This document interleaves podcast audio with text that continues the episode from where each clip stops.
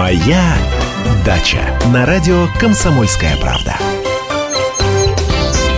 Здравствуйте, дорогие дачники! Жаркая погода сейчас хороша для поспевающих фруктов, ягод и овощей. Они набираются сил и сока. А вот другим растениям может быть худо.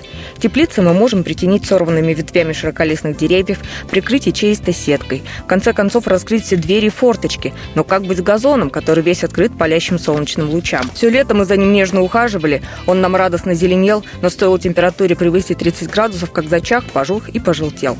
Конечно, его угнетает жара. Но прежде чем начать проводить интенсивную реанимацию, попробуйте также интенсивно его пролить. Воды для отливания газона должно быть много, не менее 30 литров на 1 квадратный метр. Не исключено, что корни еще живы, и обилие влаги даст новые всходы.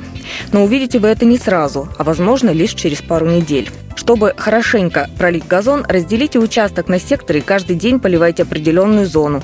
Причем очень-очень обильно. Вода должна добраться до глубинных корней.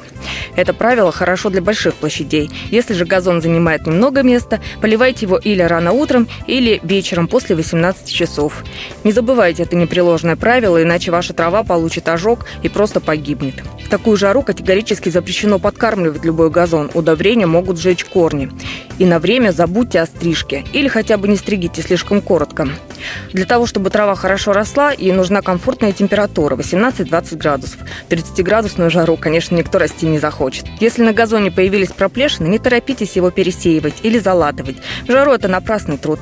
Подождите хотя бы, пока дневная температура воздуха не опустится до пределов 18-20 градусов. На сегодня у меня все. С вами была Анна Кукарцева. Берегите себя и удачи на даче.